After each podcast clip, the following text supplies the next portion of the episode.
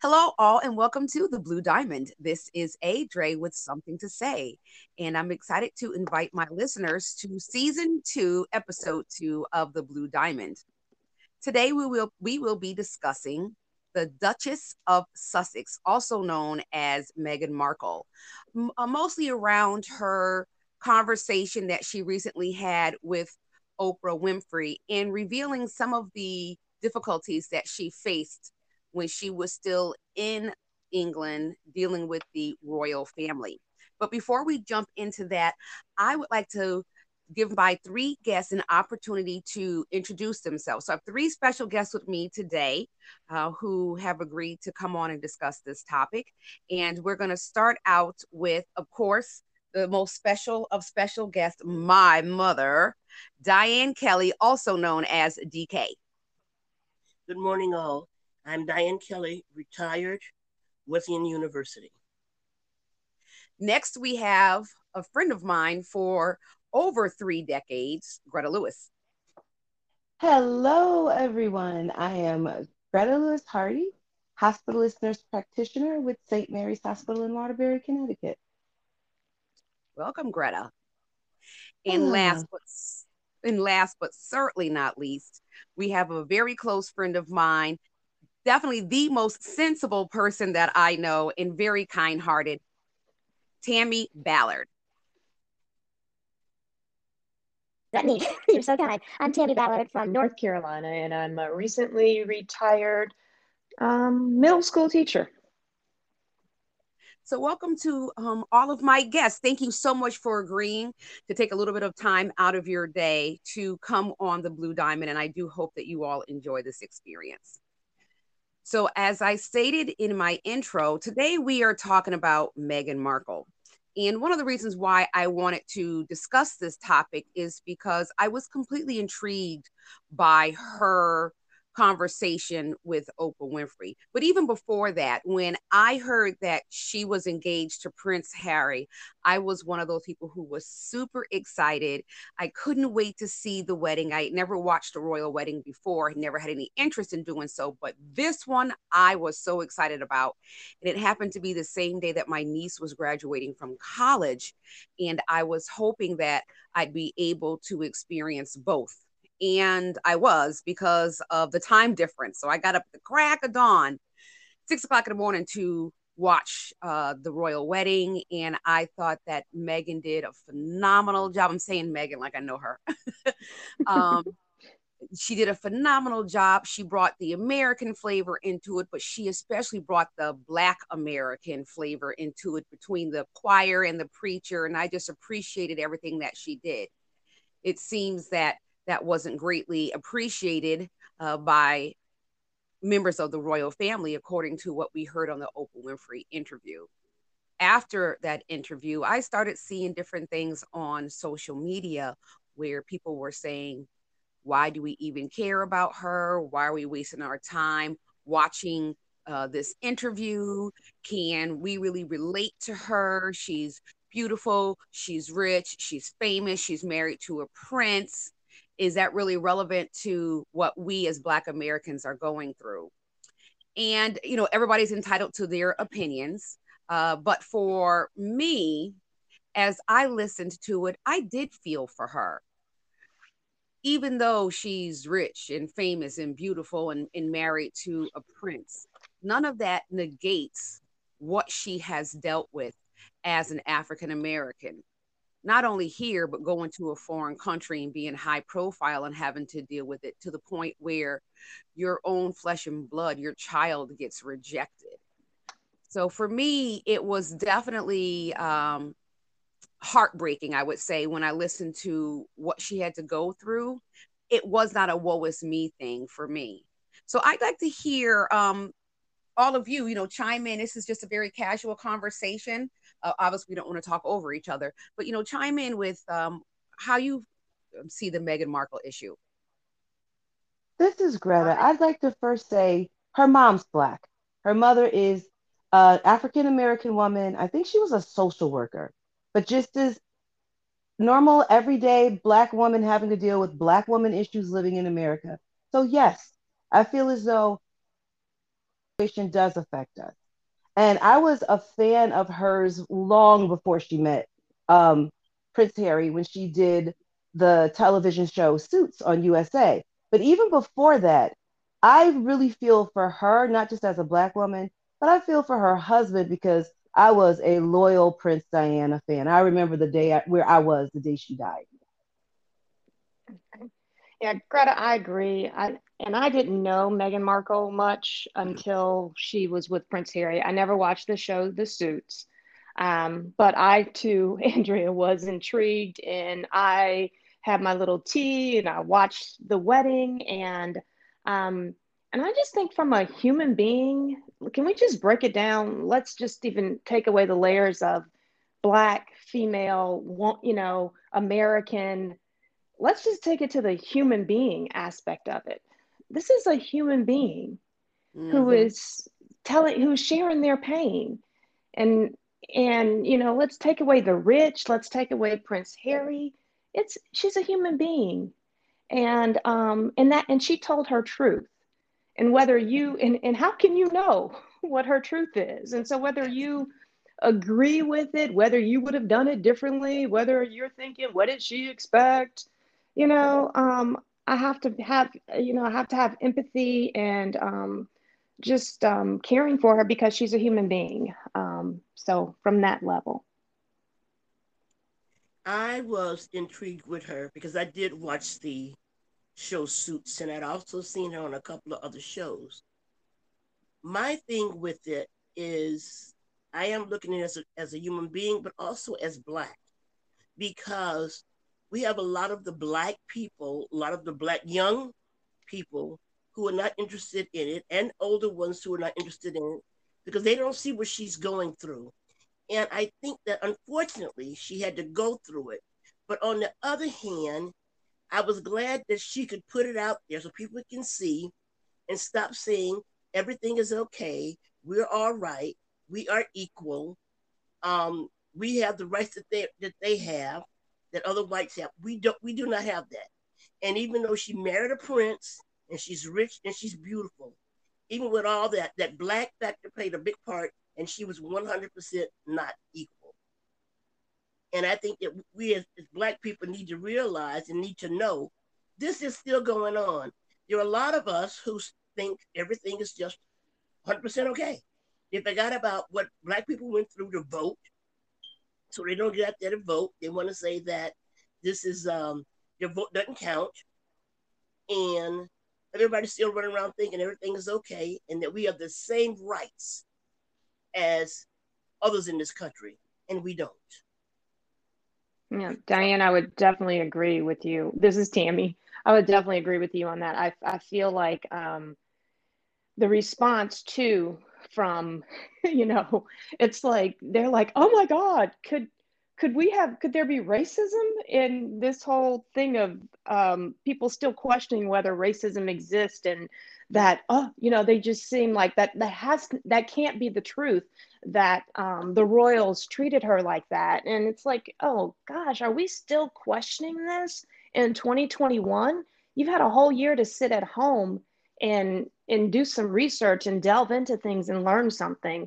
Um, so if you're thinking that the fact that she's Black had nothing to do with anything, then you still have your, you know, you're still underneath the rock and your head's on, you know, in the sand and everything. So I definitely agree with you, Diane.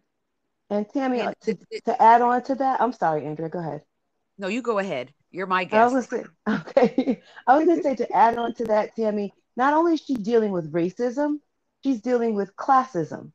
If you go back mm. to nineteen eighty, um, mm-hmm. Princess Diana did not want to marry Prince Charles.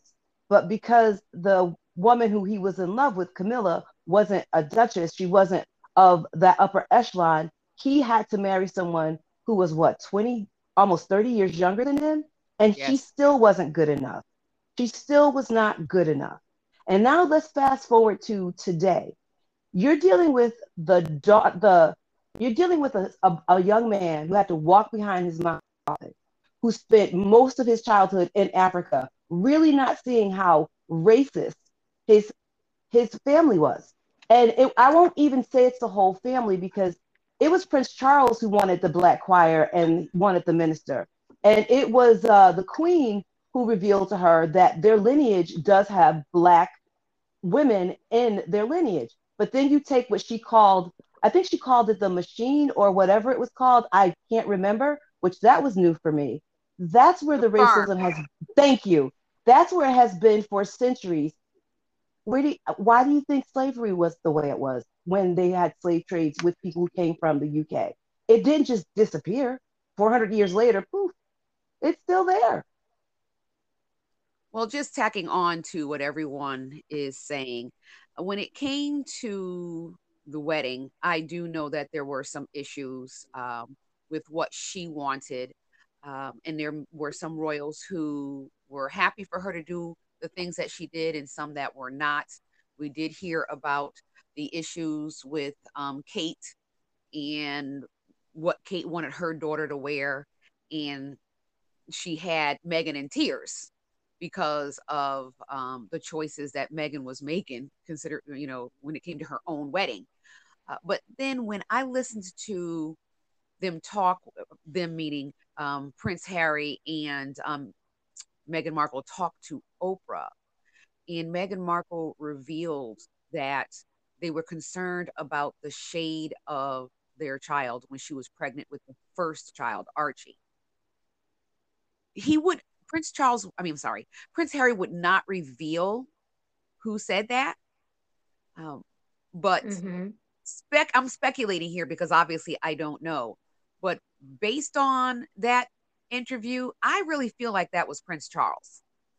And the reason why I feel like it was Prince Charles is because Harry said it was going to take some time for him to be able to reconcile with his father, but he also said to be able to forgive his father.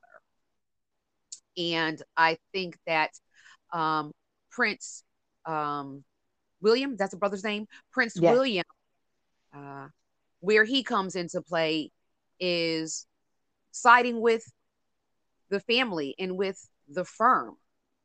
But Harry seems to understand that they're all trapped. And as far as I'm concerned, after watching it, I feel like although poor Meghan Markle had to go through hell, she saved Harry.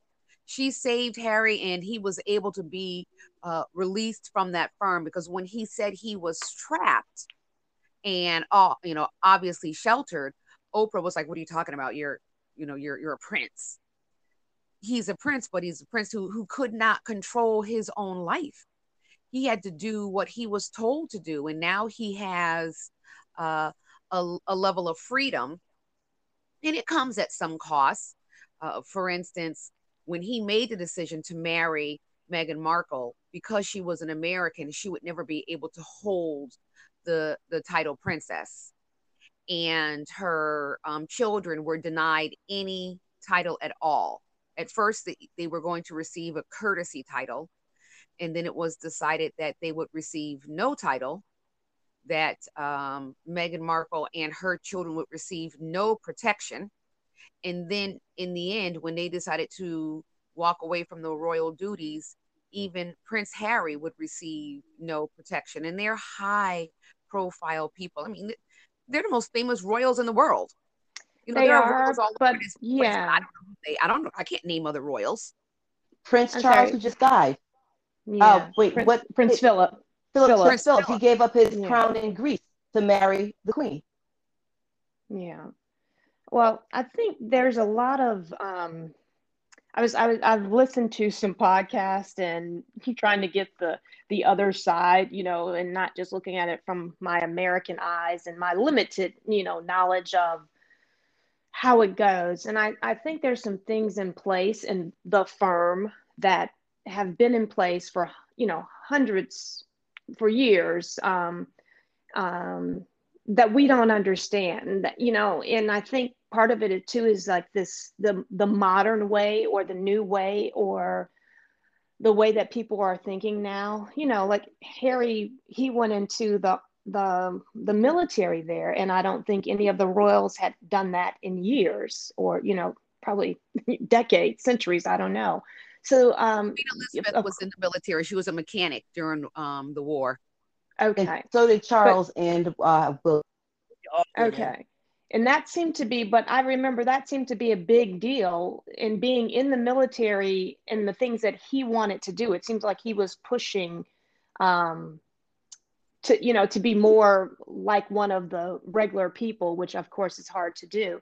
I just, I just think there's a lot of, there's a lot of changing going on and a lot of things that were, that are written based on what I've been hearing from, you know, it's like the British are saying, they know nothing about how we do things, and they're talking about it as if um, we did something different when, you know, there hasn't been any, in the past, there hasn't been any um, security for children because the children are going to be with the parents and the parents have security. And so therefore there is no, and if you're going to live, you know, where they live, then you have security. But if you're going to go to America, we don't have, you know, you're all paid for by public money. So more, more paperwork or more rules have to be written in order to get what you may want. Um, so I don't know about the understanding there. I just hate to um, speculate, you know, not knowing what the rules are. And, but I don't, I will, I think that Meghan and Harry, the, what, what they said is true for them, and everybody should be saying, okay, things need to change if this is the way you felt living as a royal, period. I think if, that as far as the rules are concerned, what they meant with the rules were, as long as you were in England, had nothing to do with coming to the States. The, the children would, because they never expected for anybody to move to the States. So that was, a, that was an automatic something that was never going to happen anyway because you weren't going to be leaving England. When she was pregnant before the baby was born, they told her then that the baby would never have protection. Mm-hmm. And what they basically meant is, so suppose um, uh, Meghan and, and Harry decided they want to go on a trip and they were going to leave the baby. The baby would always have protection, just like the Secret Service for uh, the president's kids. They have their own protection. They told her before her baby was born that she would never, ever have protection. So that's where that stemmed from. It had nothing to do with her coming to the States, right, because they had planned for her to come to the States anyway. And when he said that he was trapped, the thing that bothered me with Oprah was she says, um, well, how do you feel trapped? You were a prince. His point is he was trapped, but he didn't even know he was trapped. He knew that he had to follow certain guidelines. But on the other hand, he didn't know there were going to be like repercussions. He had done stuff and got away with it. And he knew there was a certain way you had to act. The same thing as Charles. He knew that he had to marry Diana, and he had, and Diana was a lady. So she had a title, which is why he had to marry her. She was an aristocrat. Mm-hmm. Before, mm-hmm. he, before he married actually the love of his life or whatever. Harry realized how bad his mother was treated. And he was not going to put, put up with that for his own wife. I'm pretty sure, I'm going to say ninety-nine percent sure, that it was the father who was worried about the baby's colors. Mm-hmm. Because he was already, he had to give up so much of his own to go along with it. But he went, he did do it. He gave it up so that one day he could be the king. So he figured, I gave it up, you can give it up too. The one thing Harry said was, it was not my, I can tell you this, it was not the queen. Right, it was not his granddaughter. And no. He said, his father weren't even talking on the phone anymore. So it led you to believe it was definitely the father, because he didn't say anything about the brother. His feelings were hurt from the, from the father. And he was one who actually stuck by his wife. And Prince, um, his father is doing the same thing that he did. He married the woman, had kids from her, but he still kept going back to his mistress, Camilla Parker Bowles. But he does not see that he did the same thing that Harry did, except Harry married who he wanted to. Right. So in that case, he didn't do the same thing. You know, there may be some resentment there. You know, King Charles, I mean, King Charles, uh, Prince Charles did what the firm expected him to do. And Harry did what he, what his heart told him to do. And then not, not only doubled down on it, but left his responsibilities and protected his wife. And there's two things that I just want to say. I want to um, comment on one of the things that Tammy said when she was talking about when Prince Harry was in the military and kind of pushing the envelope. One of the things that I distinctly remember was that he wanted to be able to be with his, I'm going to say troop because I don't know military terms. He it's wanted bad. to be with his his troop or or whatever, his battalion, whatever you call it. And at first they allowed him to, and he went overseas. Then they realized that his troop became major tar- a major target because Prince Harry was with them. For that reason, Prince Harry had to leave active duty. He could no longer do active duty because his presence put uh, other military personnel in danger. Um, so just his profile, you know, made him a target. So mm-hmm. we already know how he could put military, armed military people um, on the on the forefront for being a target. Imagine what he must be thinking when it comes to his wife and children, that he's high profile and they could be a target. And he, I'm sure that it had to have hurt him to know that part of the reason that they are a target is because of their African D N A. It goes right back to the fact that he decided to marry a Black woman. She may be uh, mixed race, she may have a white father, but we all know what we say here in America. Meghan Markle is a Black woman.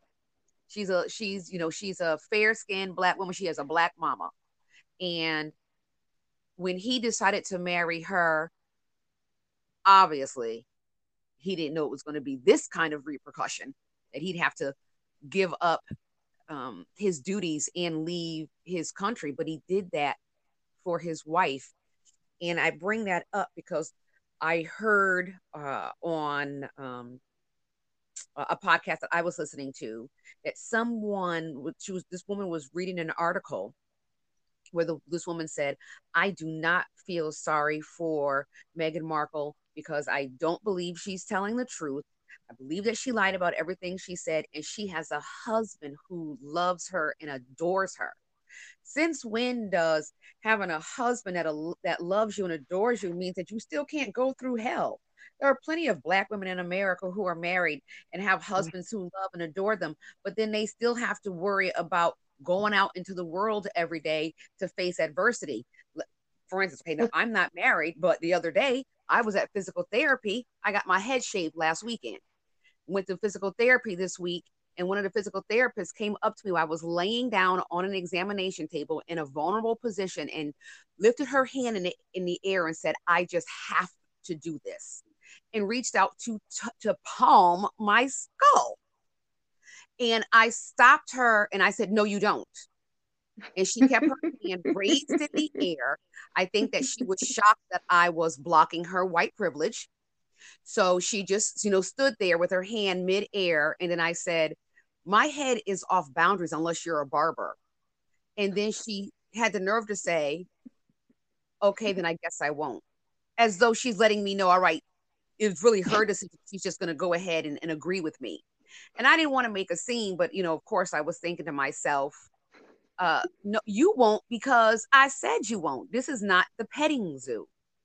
Now, you still have to face those types of things, even if you're rich, beautiful, have a title, famous, married to a prince, have a husband that adores you. And, and I'm glad that Meghan Markle used her very high profile to speak her truth and to put the shine the light on not just an American idea, but also Uh, an English idea, British idea of what it means to be Black. But see, the yeah. thing I can't understand is why anyone would think that she's lying. Even if you do not like her for her Blackness, even if you do not like the fact that he married an American woman, if you put Meghan's picture side by side with Princess Diana, the last five years, the pain is so, it's exactly the same. The same sadness, that deep, deep longing to be free, and just have such a crippling sadness. Different reasons, but still because the royal family is firm. Sadness is right there in both of their eyes. And even when she decided to marry Harry, I was just happy because he deserves to be happy. He's never going to be king. He had to, he just lost his mom at nine, watched all the suffering that she went through. And then you have a wife who gave up everything because she loved you. She's living in a foreign country. And now you have to watch her possibly go through the same thing your mom did and could possibly die, have a tragic death the same way. If you look at Harry when he talks about the family, and I don't know if any of you watched the late um, night show with James Corden, he, he comes on the show every once in a while. It's night and day. The difference between this man is night and day. And his wife will sometimes be on the show. And I'm like, this is what it looks like to be happy as a royal, to be free. That's happiness. Yeah, yeah. I have not seen that show, but I, I, yeah, I agree and concur. I think, um, you, it, I, I don't, I don't. Obviously, Harry had no idea how hard it would be. It just goes back to what we're living, and it's the beautiful thing to me is that some of this stuff is coming to the surface. He had no idea how hard it would be for her because he couldn't see it, and. And it's just the way it is. This is how it is. And we're finally getting a chance to say, this is how it is. And a lot of people who are not Black are opening their eyes to it and recognizing, and, you know, no one's calling, you know, it's like, don't take it personally. This is, this is the way life is in America.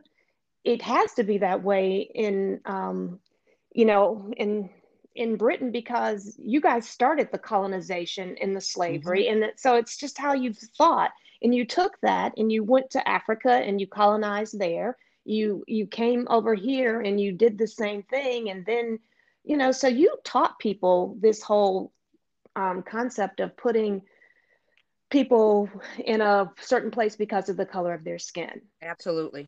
And then you want to act as if everything is hunky-dory, and the only reason why Black people don't have what they what we have is because they just don't work hard enough and they don't want it. Come on now, I right? Hope, you know, you know. Hopefully, the history, the the research that you can do to show how we've been put upon, um, if you want to see that, you know, the the facts are there. So. I, the fact that this woman, this strong, smart, beautiful, successful woman marries a prince and then is at her the lowest point that she's probably ever been with everything she's been through to be successful. I I think that um, when, when um, Prince Harry was saying how shocked he was, or people want to say he should have known what was going on. He mm-hmm. was basically raised to feel everybody was equal. His mother had worked in Africa with her foundations mm-hmm. and everything, and he had been around Black people. He had Black friends. And as far as she knew, everything was okay. And it was okay. The only thing about it is you don't bring them into our family. You can be around them, and you can go to Africa and help them. You can do a foundation. But there's definitely one hundred percent racism, and we still want that separate. He really did not understand that until he actually saw it for his own self and said, well, yeah, you can you can have Black friends, you can work, but you can't marry one, you can't bring them into this castle. And then for people to say they don't understand how she's ready to kill herself, which is insane, because like she said, she was kept in her, her uh, in the castle, in, in her room, or wherever she was, for two solid months. She was not allowed even to go out. Anybody would be ready to kill themselves for that. You're going to be kept in jail, basically, for doing nothing wrong, for being Black. The one thing I'm finding extraordinarily informative today about this podcast is when you guys were saying, when the guests were saying Harry didn't know um, what kind of stress it would cause on her. I'm in an interracial marriage, and I considered my husband to be well-versed with all races because he's worked in such underserved areas. Until this moment, I didn't realize why my husband has such fear in his eyes every time I walk out the door. I'm Black. I'm used to just living and being at risk for being born, but I never thought about being with someone who happens to be white, who now understands the fear of every time this Black person leaves you, she may not come back to you simply because she is Black. I actually just got a chill from thinking about that. So sometimes people may think you know, you would think I know, considering I have biracial nieces and nephews, but it wasn't until just this moment that I got it. So thank you, ladies, for that.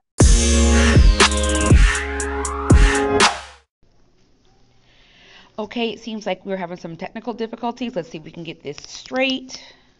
So, okay, Tammy, you were saying something and we couldn't hear you. So could you just pick up where you left off?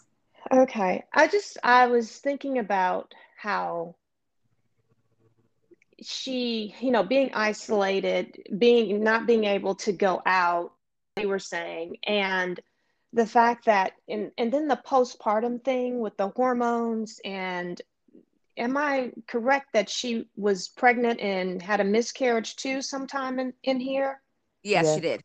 Yeah. And so all of that, and you were saying, you know, how she had to be vulnerable and how, um, I guess not to not to, to not be able to, to tell your husband that, like, that should have, that should have been so easy to do that. Um, and the fact that that was even, you know, a thing, but I'm so glad that she and Harry, I mean, I just, I just appreciate the way they, they seem to love each other and support each other, and how strong, you know, it has to be to choose each other over what's been familiar, your family, the way it's been or whatever for so long.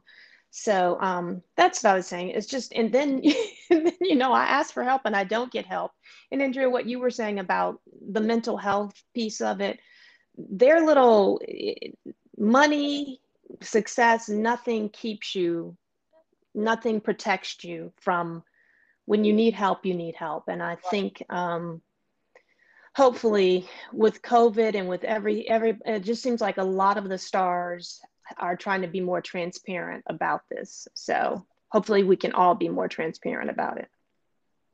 We got to get rid of the stigmatism associated with mental health. You know, mm-hmm. There are people who don't believe that anxiety is real and believe that if you do suffer from anxiety, you just get yourself worked up. And that's because they've never suffered from anxiety mm-hmm. and don't realize that it just hits you out of the blue and it is not something you can control. I had a, a panic attack the other night. I thought I was having a heart attack, to be, be truthful. All of a sudden, mm-hmm. I felt this intense tightness in my chest. And then I realized, okay, Andrew, you've had three heart attacks and none of them felt like this. But, you know, it's the heart, and I was having, you know, tightness. I said, okay, let's just time this and see, you know, how it passes. Try to keep yourself calm. And then I realized, well, I called it an anxiety attack. And then when I spoke to my therapist, he said that was a panic attack. Mm-hmm. I mean, I was, I was not feeling sad or overwhelmed or anything. I was laying in a bed or watching T V when all of a sudden it just hit me, you know. But you have to be careful who you share these things with nowadays, because you're looked at as, you know, Uh, there's, there's just a negative stigmatism with it, and it's mm-hmm. so sad, because you need to be able to speak freely about these types of things so that you can get the help that you need. And it's just so so sad that when she made herself vulnerable enough to share what she was going through, it, you know, it was like talking to a, a wall. It fell on deaf ears. To me, in all of this, that is the saddest part. Um, you know, for, for me, I mean, I'm sure for her, maybe the saddest part might be that her children weren't going to get protection. You know, she's a mother and mothers are protective, but for me to hear that she really was begging for help and couldn't get it was the most heartbreaking part. She yeah. has to keep a stiff upper lip. She's a part of the royal family. I don't, and the sad thing for me was, I imagine having a husband who lost his mother, and you are feeling like you want to take yourself out of his life. So another tragedy compounded on his previous tragedy. Um, right. There's something I wanted to, to piggyback off that you said earlier, Andrea. The, the one good thing that happened with COVID, the only good thing, was it really opened up um, the eyes of the medical profession, who aren't psychiatrists, to how the physiological effects of mental illness is. how it could just really destroy your body. I've always known that, only because I've been surrounded by mental illness in my, my extended family my entire life. So when people would come in and they would have those panic attacks, no, th- let's do the whole cardiac workup. It's not the heart, it's the brain. And when we started seeing eighty, ninety, eighty and ninety year old people coming in, going through alcohol t- poisoning and alcohol withdrawal because of the severe depression related to loneliness. I mean, I'm glad people had an aha moment, but why did it take until twenty twenty-one for the profession that I do care about to get it? You can't have one without the other. You can't understand that there's your brain. It absolutely affects the body. So if we don't fix people who have mental illnesses, all the other things are not going to matter, because they're still going to die from high cholesterol, heart disease, and everything else that comes with the body being an overdrive from the brain. Hence, yes, psychosomatic right. symptoms. Yeah, I've gone through psychosomatic symptoms to the point where, um, well, I was in the midst of healing from uh, a triple bypass and was in a stressful situation and started suffering from psychosomatic sy- symptoms. And my primary said to me, people do not understand how stress affects the heart.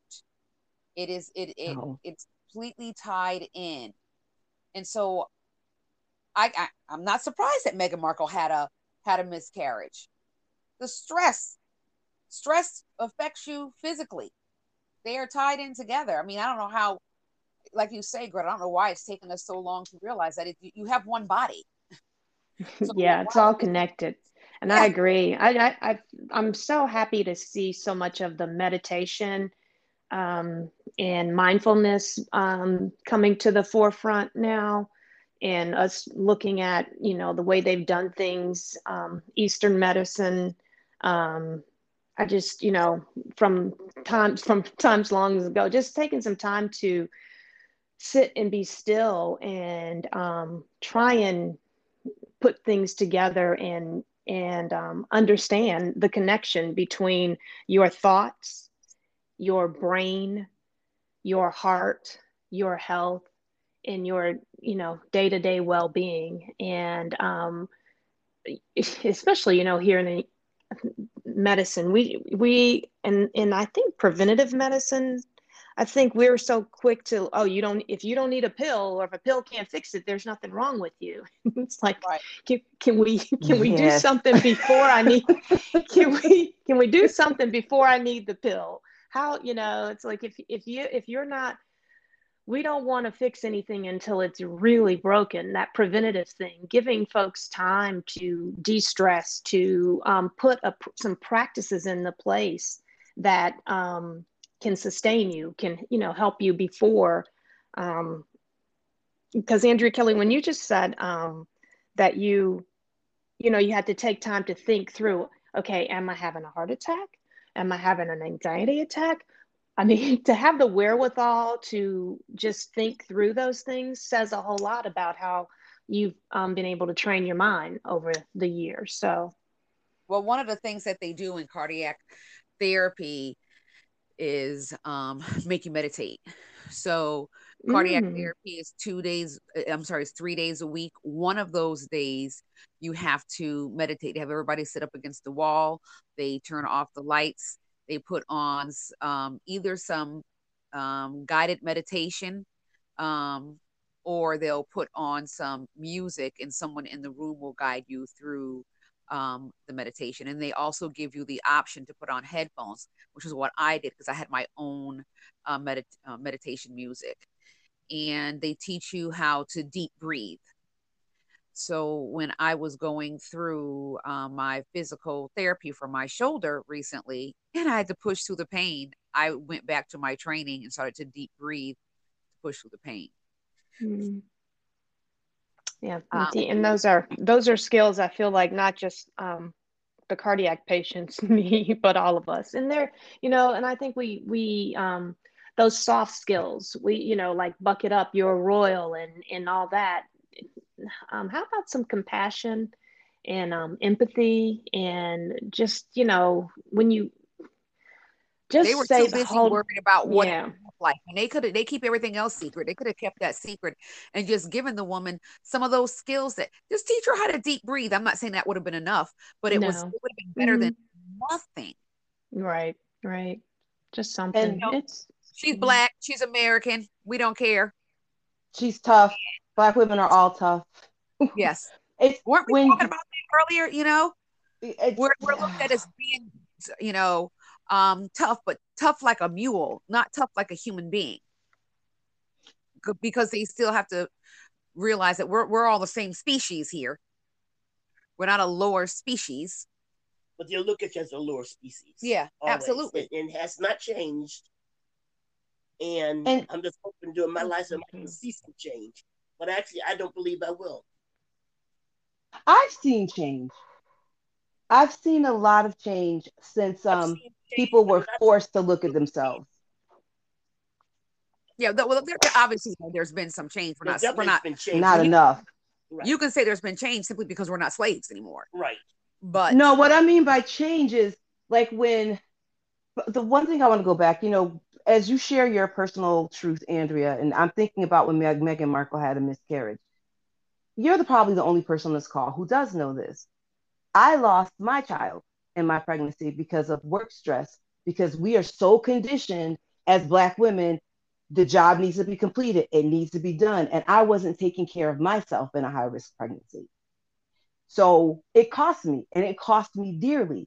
And fast forward now, that's why I'm such a huge advocate of mental health days, of taking care of yourself.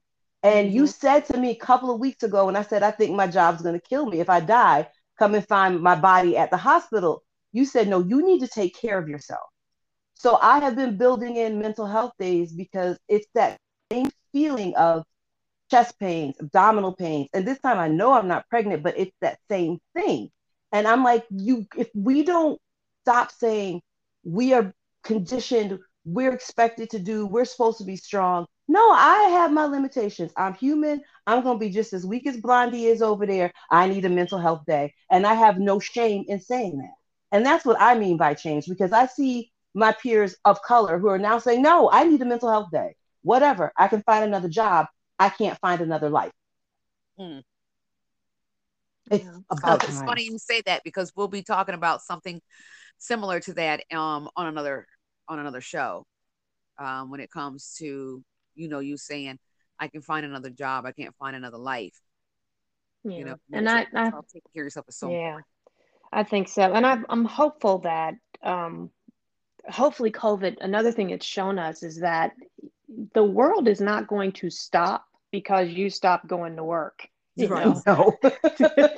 I think, uh, I think people are, and I'm, I'm, I am so happy. Some people are just like, oh, I can work from home, and oh, I can do my job in maybe thirty hours a week as opposed to fifty hours a week. Right. And I think, you know, some companies are seeing, oh, if we let them, if we give them the space, we can still accomplish and grow and be profitable, because that's the most important thing, right?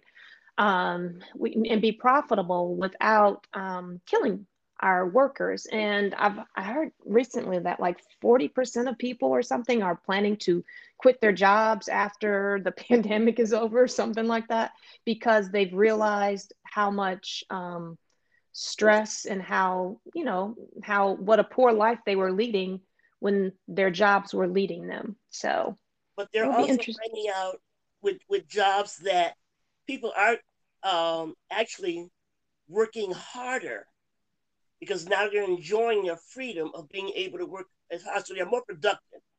And mm-hmm. a lot of companies are saying that once these uh, that, that buildings that they have leases on, they may not uh, open that lease up, up again, because now they can see everybody's more. A lot of people are more productive being home, and the business are flourishing a little better now than they did before. It's also going to be the downfall where they realize they had fifty people but only need twenty-five. So it kind of goes both ways. Yes, because now somebody's going to lose their job. Well, we've been exactly. seeing people lose their jobs left and right during COVID, and we've been seeing people um, get pay cuts. Um, but to to bring us back to Meghan, I do hope that um, with the birth of her her little girl, she is having a girl. She told us that when she was interviewed by um, Oprah, um, that baby is due sometime um, this summer. I think maybe June or July, which was why she didn't travel to um, England for um, Prince Philip's uh, uh, funeral. Um, I do hope that she is getting the help that she needs, that she is finding some peace, uh, because although she is away from the royal family, that is still her husband's family. It's her family, you know, but especially it's, these are her husband's and her children's blood relatives. So there's still some level of, you know, interaction there. And I hope that she is able to find some sort of peace. And I hope she's able to find support from the African-American community. Because I can't she imagine, did. Oh, she you know, did. You know, she it, did. It, yeah, and she, yeah. I mean, it, it goes both ways. She found support, but she also found some adversity. And, and I'm hoping that those people who want to come at her and accuse her of uh, being an attention seeker and accuse her of telling lies, I hope that they can eventually, you know, come around to see that she had a huge platform and she used it to, to shed some light on some things. And this could be helpful to a lot of us, not just when it comes to race relations, but also when it comes to mental health. Yeah, I just wanted to, I'm sorry. I just wanted to shout out to Tyler Perry again. That, that's what I was going to say. Humanitarian award, and they, um, you know, gave thanks to him for helping yes. them.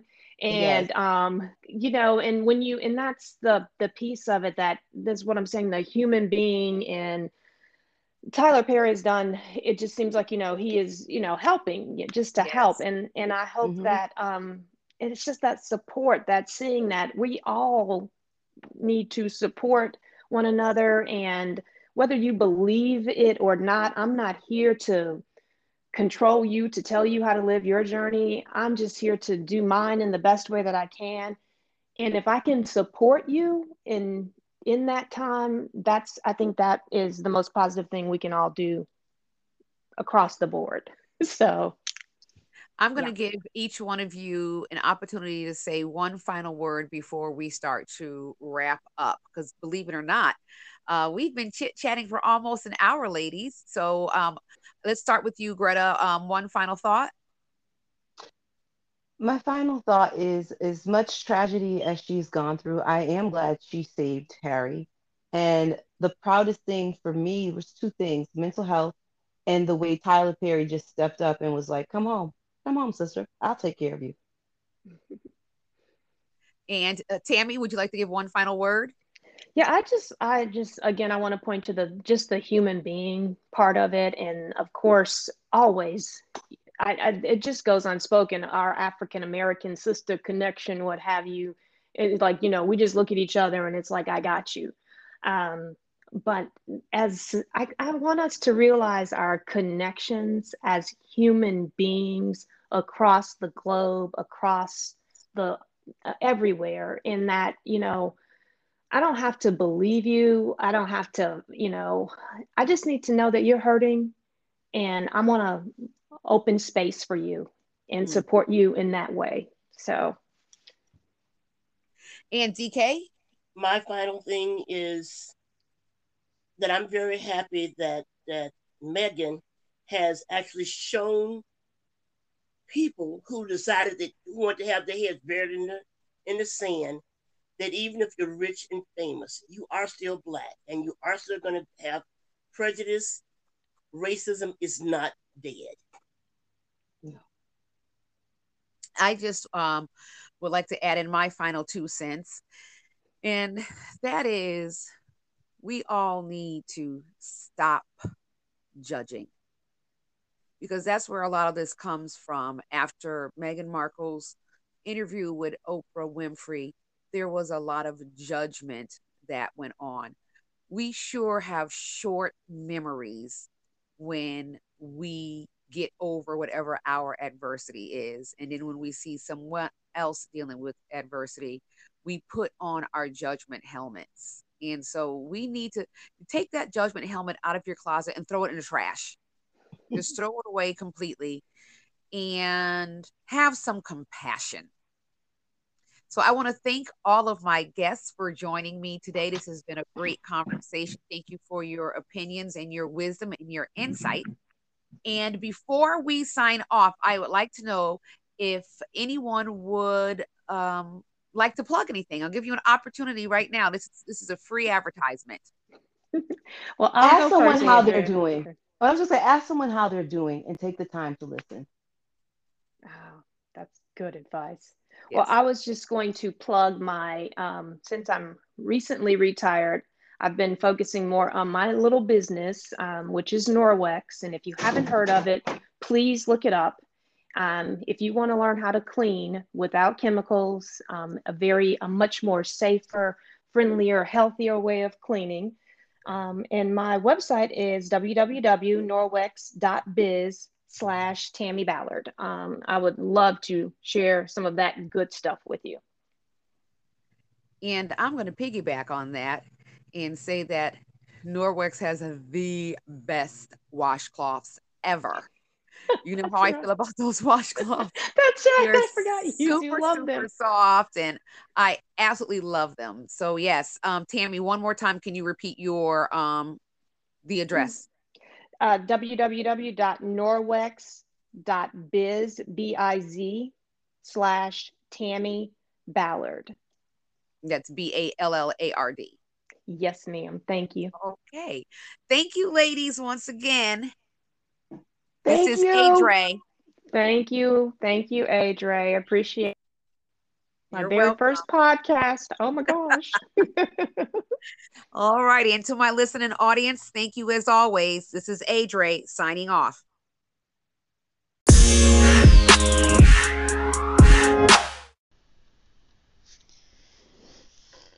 I hope you enjoyed that segment, and thank you for listening. Don't forget to tell your friends. You can always find me online at anchor.fm slash The Blue Diamond.